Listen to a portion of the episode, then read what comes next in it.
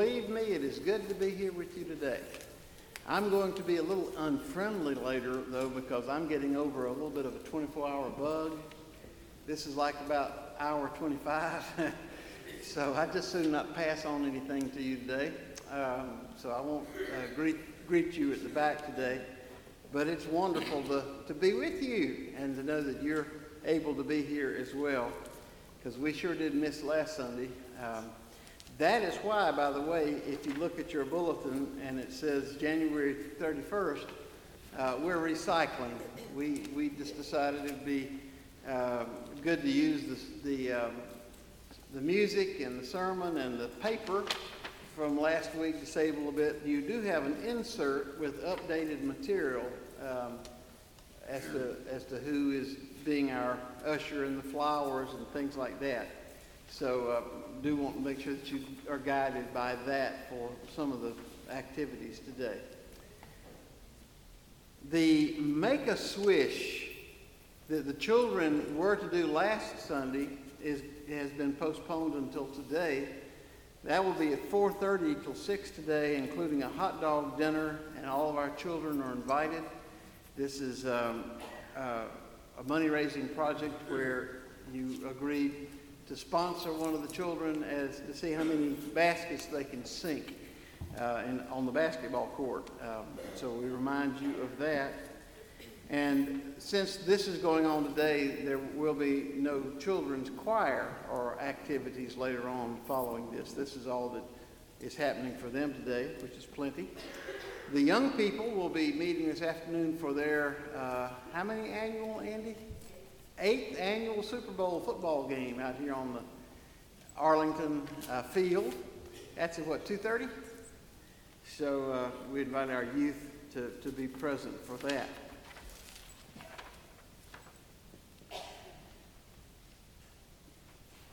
Most of our children were present at our early service today because they sang for us at the early service. But if we have any today in this service, um, Beverly is planning to take whoever's here up to the library for uh, a chance to get some library books checked out, and the time for that is during our second hymn later on uh, this morning.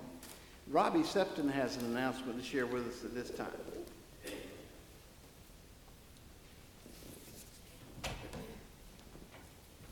Good morning. Uh, just a reminder for all the men out there. I know you haven't forgotten today's February the 7th, Super Bowl. It's a good, uh, good day, but don't forget seven days from now, it's February 14th, and that's the Daytona 500. So make sure we mark that on our calendars. It's uh, also Valentine's Day, and uh, we're encouraging everybody this year to come out and spend their Valentine's Day with us as the uh, our cross training Sunday school class is having the third annual midwinter dinner, Cheerful Hearts midwinter dinner. Uh, if you haven't got your tickets yet, they're ten dollars a piece.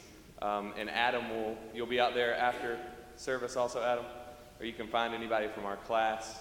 Um, we have a great auction set up this year, so if you haven't got a Valentine's present yet, don't worry about getting flowers that'll wilt away and die.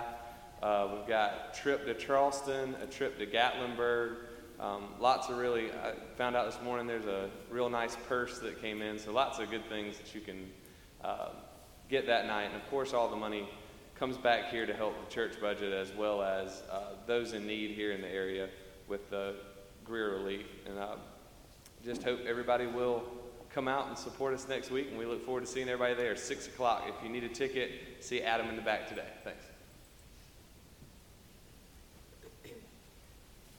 Another opportunity you have for giving today is as you leave, there will be some youth with pots, like you put soup in to cook, because we will be asking for your donation today uh, for the Greer Area Soup Kitchen. Um, hardly a day goes by that I don't have a, a phone call or a visit from somebody who, who comes by the church needing help with something. Often it's just with food. And it's a wonderful thing to be able to say to these folks, you don't have to go hungry today. We have lunch prepared for you here in, in Greer. So we invite you to give generously to that as you leave today, as you see youth posted at uh, various doors. Let us now begin together our time in worship.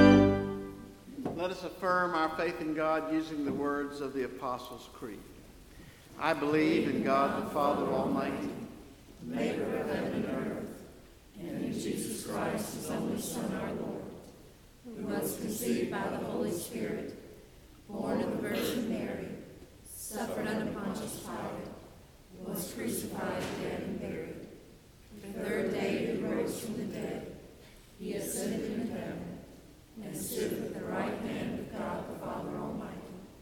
From thence he shall come to judge the quick and the dead.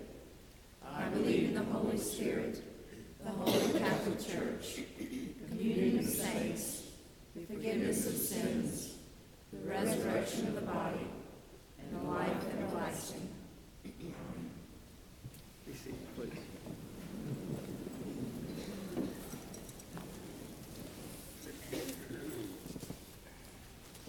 Our Old Testament reading is Jeremiah 1, verses 4 through 10.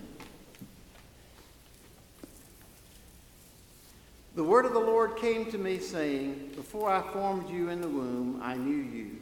Before you were born, I set you apart. I appointed you as a prophet to the nations. Ah, sovereign Lord, I said, I do not know how to speak. I am only a child. But the Lord said to me, Do not say, I am only a child. You must go to everyone I send you to and say whatever I command you.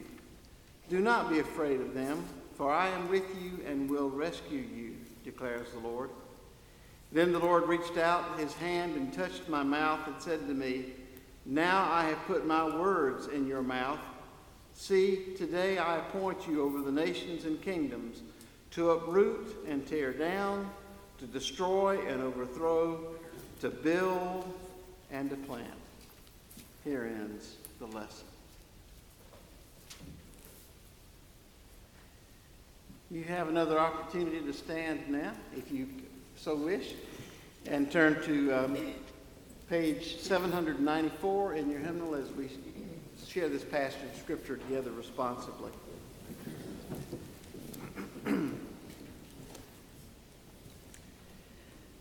In you, O Lord, do I take refuge. Let me never be put to shame.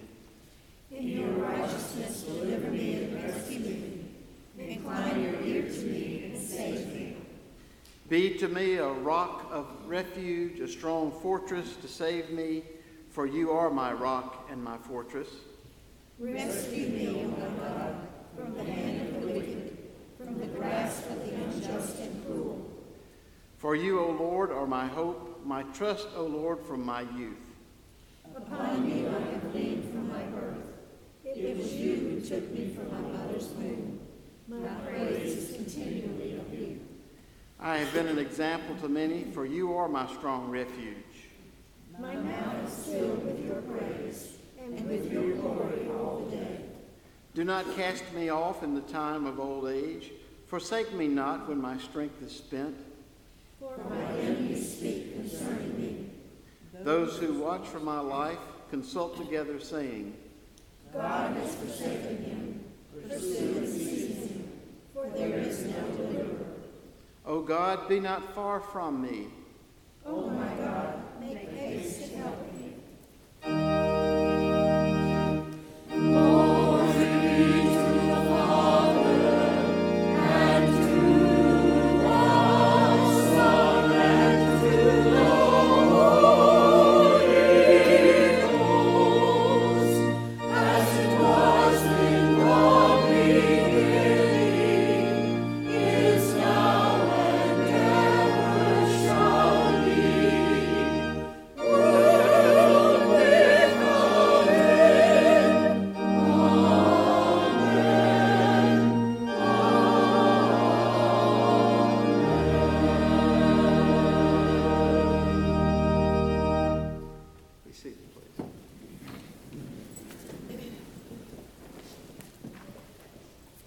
epistle reading is from 1 Corinthians chapter 13, 1 through, uh, 1 through 13, a passage that you're very familiar with.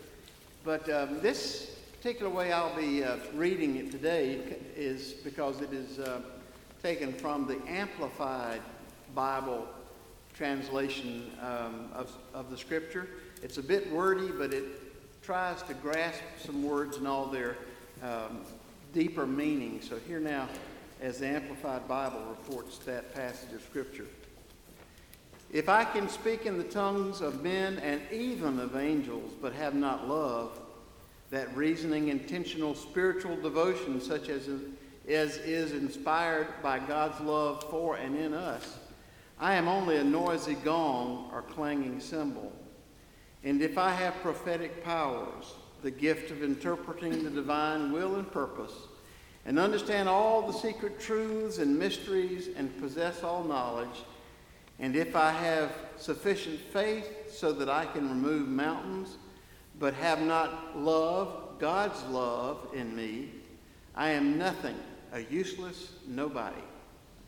Even if I dole out all that I have to the poor in providing food, and if I surrender my body to be burned, or in order that I may glory, but have not love, God's love in me, I gain nothing.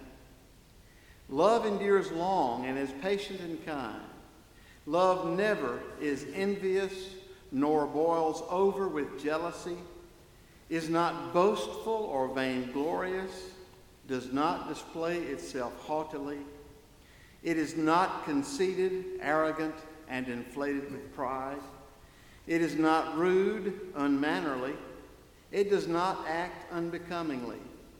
God's love in us does not insist on its own rights or its own way, for it is not self seeking.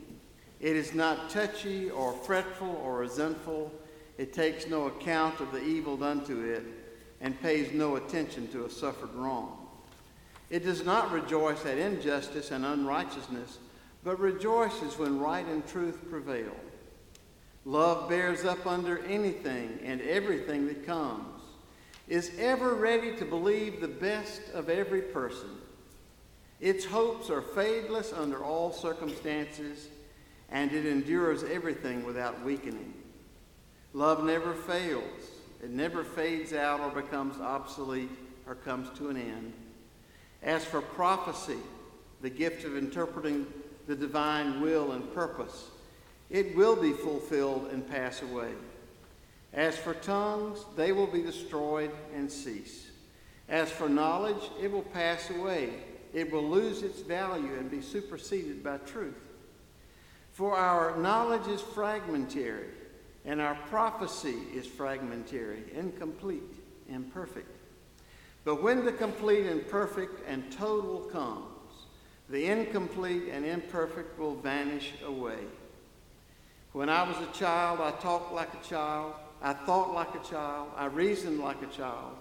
Now that I have become a man, I am done with childish ways and have put them aside.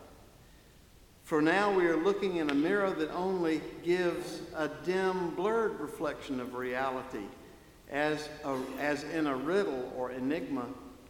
But then when perfection comes, we shall see in reality and face to face. Now I know in, in part but then I shall know and understand fully and clearly, even in the same manner as I have been fully and clearly known and understood by God. And so faith, hope, love abide. Faith, the conviction and belief respecting man's relation to God and divine things. Hope, the joyful and confident expectation of eternal salvation love, true affection for God and people, growing out of God's love for and in us. These three, but the greatest of these is love. Here ends the lesson.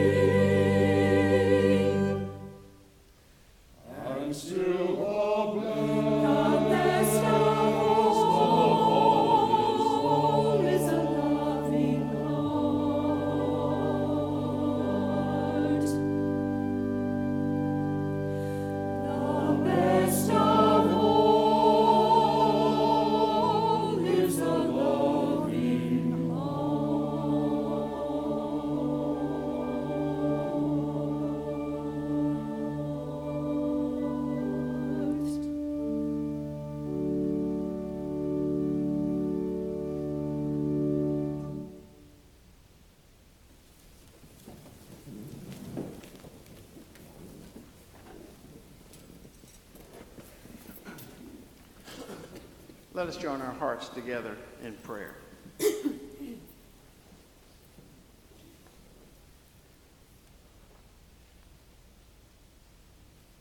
Lord, it's a wonderful blessing to be able to be together as your family in this place this day.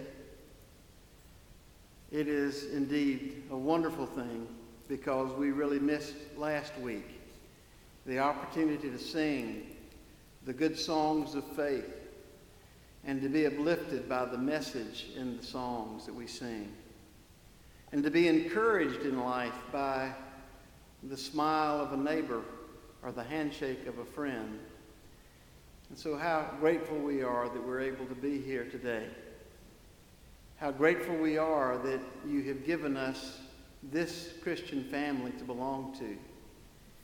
We know we're not the only Christian family. There are others in this community and in other places around the world. And we pray your blessings upon them as well. But we know that you have put us together in a church family so that we might begin to comprehend in some small way the depth of your love for us, the individual care that you off, offer to each one of us, we know that we are only one human being among many, many millions of people on this planet. And yet, you care for each one of us as if we were your only child. And so we're grateful for this place to come and be reminded of that specific and very special care that you give to every one of us. We're grateful that you tell us about your heart of love toward us, the care that you give to us. And we're grateful, too, that we know that we are, in some ways, to embody this love in the world. That love of yours is to take root in our hearts and minds in such a way that we go into the world not pretending to be someone that we're not, but that we go into the world living out the love that is growing within us, living as little embodiments of your love for the people we come in contact with this afternoon and every day this week. Help us, Lord, so to inhale this morning of your great love for us that when it is time to leave here and we exhale, we might breathe the love of God into the lives of everyone we meet. For we believe, Lord, that you have great dreams and plans for us, not only as a church and a community, but also as a planet. And so we pray that you would help us to so embody your love, embody your loving presence that others may be affected by your love. We're thankful that Jesus stayed on course and remained loving even when he was not always met with love, even when he was ultimately rejected. And we marvel, Lord, at the one who was able to say, as nails pierced his hands and feet, Father, forgive them, They don't understand what they're doing. We know we've got a long way to go, Lord, before we embody that kind of love and grace. But help us to become like Jesus, who not only turned the other cheek, but forgave those who were taking his life. Lord, we remember too our friends in special times of need, those who are in hospital beds or at home recovering. We remember those who are struggling this day with grief and loneliness. We lift these to you for your loving care in these moments. May they be reminded of your tender love and care. And may you give them that peace that passes all our human understanding. We pray, O oh Lord, for those who are struggling in other ways, that they might find in you the hope that they seek. For we pray these things in the name of our Lord who taught us to pray, saying, Our Father, who art in heaven, hallowed be thy name. Thy kingdom come, thy will be done, on earth as it is in heaven. Give us this day our daily bread, and forgive us our trespasses, as we forgive those who trespass against us. And lead us not into temptation, but deliver us from evil. For thine is the kingdom, the power, and the glory forever. Amen. Let us now worship God by giving.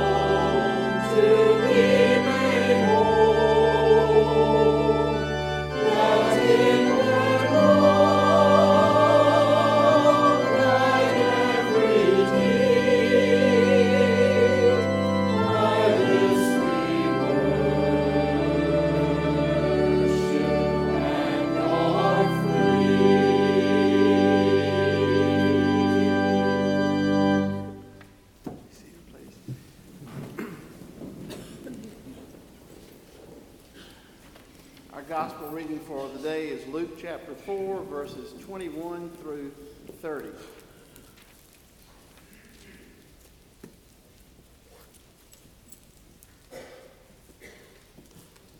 He began by saying to them, Today this scripture is fulfilled in your hearing.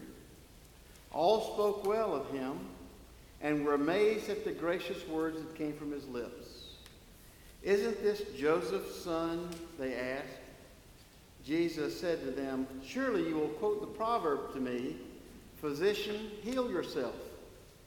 Do here in your hometown what we've heard that you did in Capernaum. I tell you the truth, he continued. No prophet is accepted in his hometown. I assure you that there were many widows in Israel in Elijah's time when the sky was shut for three and a half years and there was a severe famine throughout the land. Yet Elijah was not sent to any of them, but to a widow in Zarephath in the region of Sidon. And there, and there were many in Israel with leprosy in the time of Elisha the prophet, and yet not one of them was cleansed, only Naaman the Syrian. All the people in the synagogue were furious when they heard this. They got up, drove him out of the town, and took him to the brow of the hill on which the town was built in order to throw him down the cliff. But he walked right through the crowd and went on his way. Here ends the lesson. Well, today we have Super Bowl, and we all watch it because of the commercials because the game might be a dud. You never can tell. But a few years ago, when product slogans were really in, youth groups began paraphrasing those product slogans to say something about the faith. It was a, a lot of fun. Uh, probably dating myself a little bit because I think I was a youth when we did some of this. But I remember some of the ones we came up with were things like this God is like American Express. Don't leave home without him. God is like Bayer aspirin. He works wonders. God is like Hallmark cards.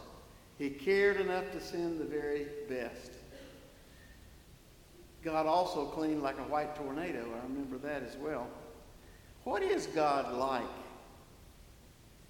A friend of mine who is a pastor says that most people picture God as being rather stern sort of like your eighth grade algebra teacher.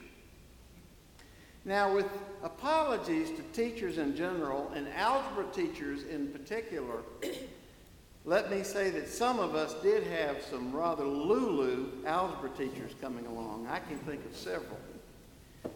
And that's the field my son has gone in. That's, that's something, he'll be another one, I guess.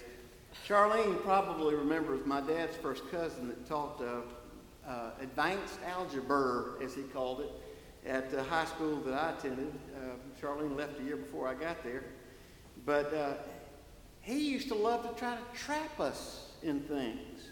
For instance, he'd put a wad of paper in various places, different wads on the floor, to see if any of us came in and noticed it and cared enough to pick the paper up and throw it in the trash can. Well, we didn't. But we learned to care because you got good grades, you know. He would purposely take the chairs that were in a row and get them looking like they needed a, an orthodontist, you know, for braces, to see if any of us would straighten up our rows before we started class. I don't know what it had to do with algebra, but that's what he did. And uh, he was a tough teacher as well, and a good guy, though, I must say. But we do wonder is God sort of like one of those algebra teachers setting traps for us in life just to trip us up to see if we will fail? Well, according to the Bible, God's attitude toward us and all of his creation is one of pride, joy, and love. During this season of Epiphany, we celebrate the various events that reveal Christ as the expression of God's love to us. But when we say God is love, have we clarified things very much at all? You and I use the word love so loosely and randomly in our vocabulary every day that the word doesn't have a whole lot of power anymore. We love football. We love food. Oh, yeah, we also love our families. A teenage girl came home from a date and said to her father, Tommy just told me that he loves me.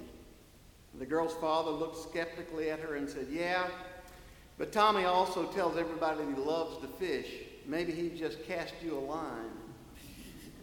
Well, in an effort to try to be more specific about that word love, our Greek kinfolk came up with at least four words that they used routinely to try to express love.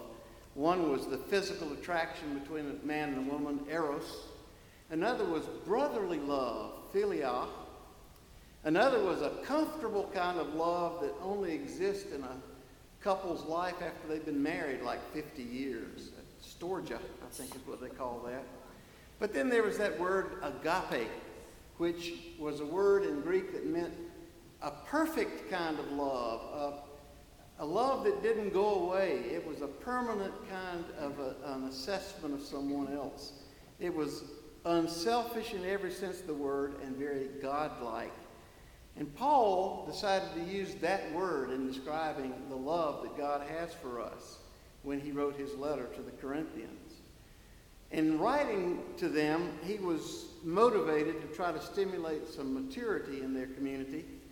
The church had lots of problems, and he was trying to help them to work through those troubles. Um, they were especially proud of their various gifts, and Paul tried to remind them that they're gifts. If you have talents, God gave them to you. It's not a source of pride, it's a source of thanksgiving. So Paul wrote to them to say that those gifts are important, but there's nothing more important than having God-like love for one another. That that was more important than all the gifts combined, and that without that kind of love operating in their community of faith, then Christianity would degenerate into a harsh, rule-oriented religion. But even though Paul was addressing another issue, many have suggested that Paul was also giving us a definition of what God is like.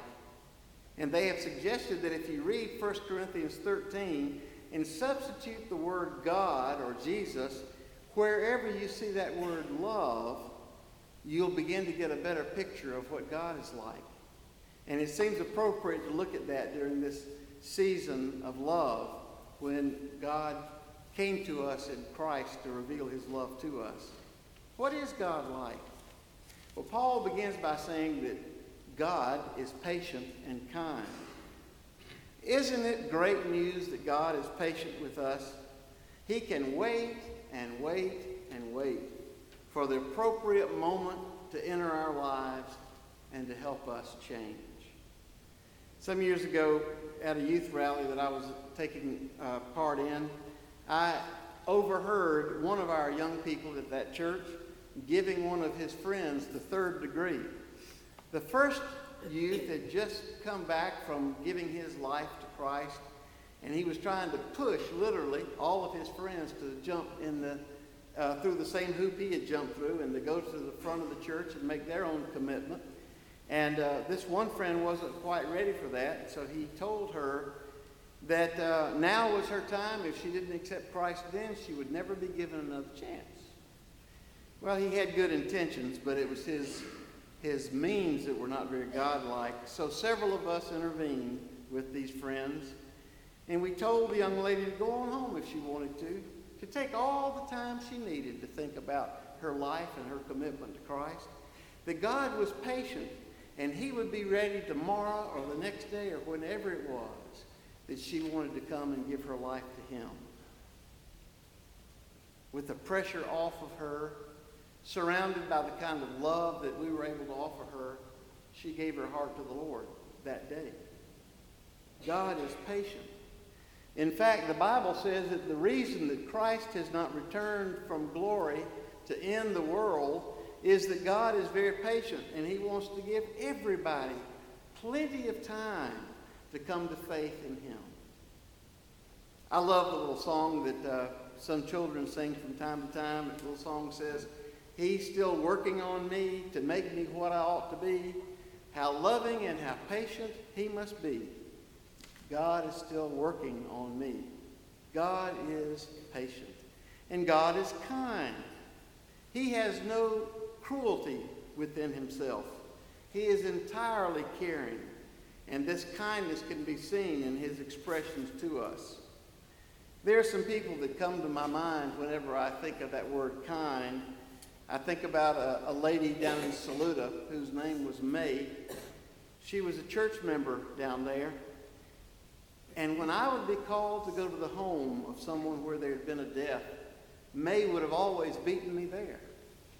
And she would always be back in the kitchen doing whatever needed to be done to help that family, washing dishes, preparing for the food which was going to be brought in. And she never did receive any accolades or thanks for that except the private thanks of the family. She just was a kind human being who did what she did out of compassion. I think of my son's adopted grandparents when we were over in Greenville back in the 80s, Jimmy and Hilda Bolt, who, when they were well up in years, in their mid 70s, opened their home for their two little preschool aged great grandsons to come live with them. The judge in, uh, in court said, Mr. Bolt, you're too old to take on the task of these two little boys. Jimmy said, No, sir, I'm not. He said, While there's one breath left in my body, none of my descendants will be without a place to sleep tonight. And he talked the judge into, granting custody of these little boys to, to, to himself and his wife. And today, one of those young men is a doctor, and the other one is a church musician playing an organ and teaching music at a college. Where would they be without someone like that who was kind to take them in? I think about Hilda again, another time when she was hospitalized for severe heart trouble. The doctors had to restrict her use of the telephone, not because she was getting a lot of calls checking on her, she was making too many calls from her hospital bed, checking on church members who were sick. They took the phone away from her to let her get some rest. God is like that. He's kind, Paul says. He never does anything that tears down or discourages his children. And didn't we see that in the life of Jesus? When the disciples wanted to call down fire from heaven to destroy a Samaritan village that would not welcome Christ, Jesus fussed at them for their lack of kindness and patience. God is never envious or jealous, Paul says. How do we reconcile that with the statement in the Ten Commandments that tells us that God is a jealous God?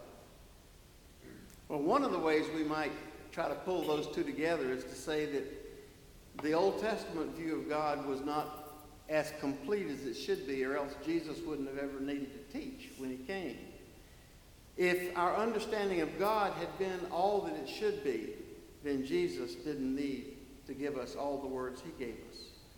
But another way of handling this apparent disagreement is by looking at the degrees of jealousy. The Amplified Bible says that love never boils over with jealousy.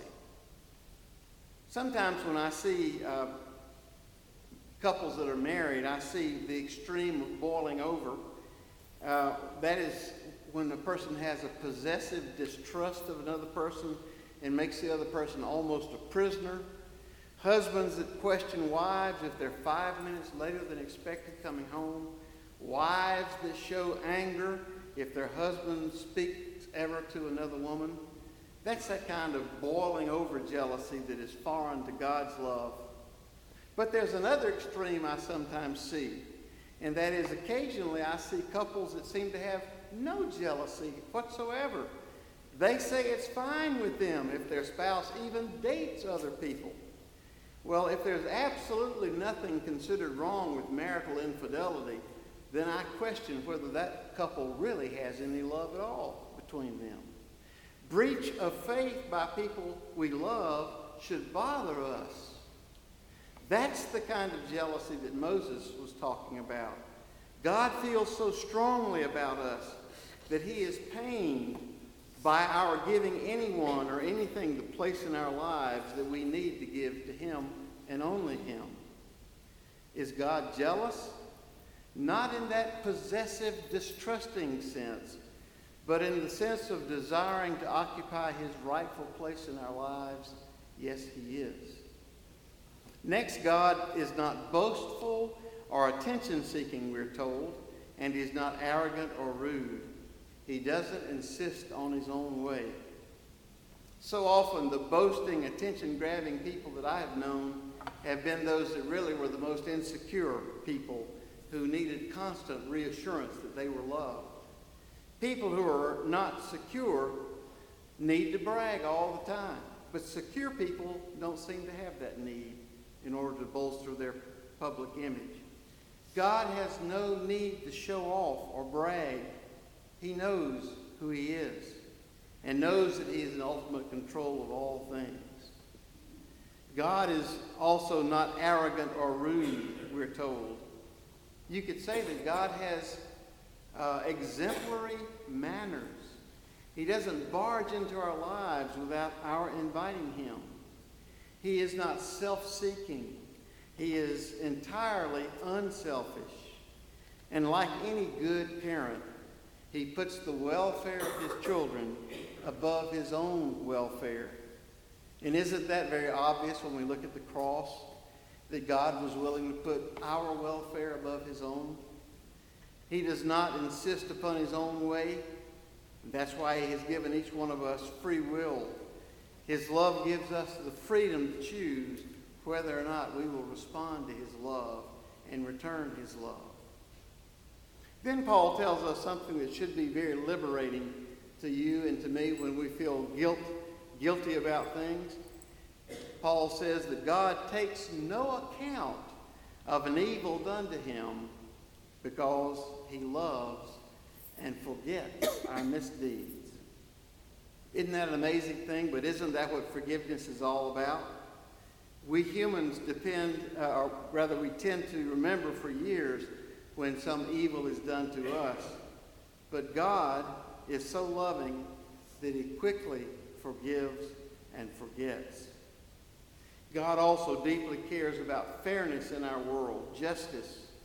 In the Old Testament, as we read today in uh, the responsive reading, God is said to be the friend of the poor, the advocate for the poor. God cares deeply about fairness in our world and that we deal honestly with one another. And that is why the church many times has had to become involved where there is human oppression and suffering, whether it's homelessness or whether it's some government like was happening with apartheid in Africa. Wasn't it a wonderful thing as you looked back and began to hear during the 90s and the first part of this uh, new millennium, as we began to see what brought about the changes in the Soviet Union and what tore that Soviet Union apart? They gave the church and Christian people loads of credit for that. There were decades of prayer that God would relieve the oppression of the people. And it was wonderful to hear how Christian people began to stand up to their oppressors and to just not allow themselves to be so oppressed any longer.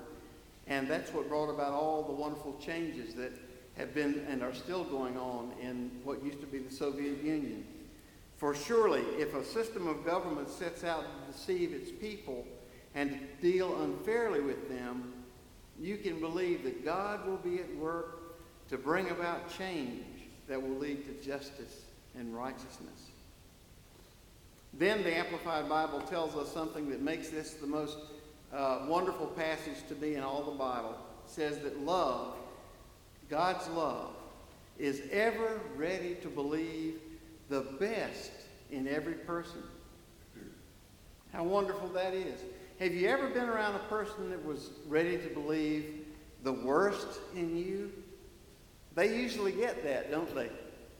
But how wonderful it is to be around someone who anticipates the best out of us. They tend to bring that out in us. I used to be amazed at the effect of Penny's grandmother on our little children when they were little bitty five-year-old, two-year-old, because they were normal, rowdy children. But Penny's grandmother, who was in very frail health in her final years, was a very soft-spoken someone. And when you came into her presence for a few minutes, you became soft-spoken also.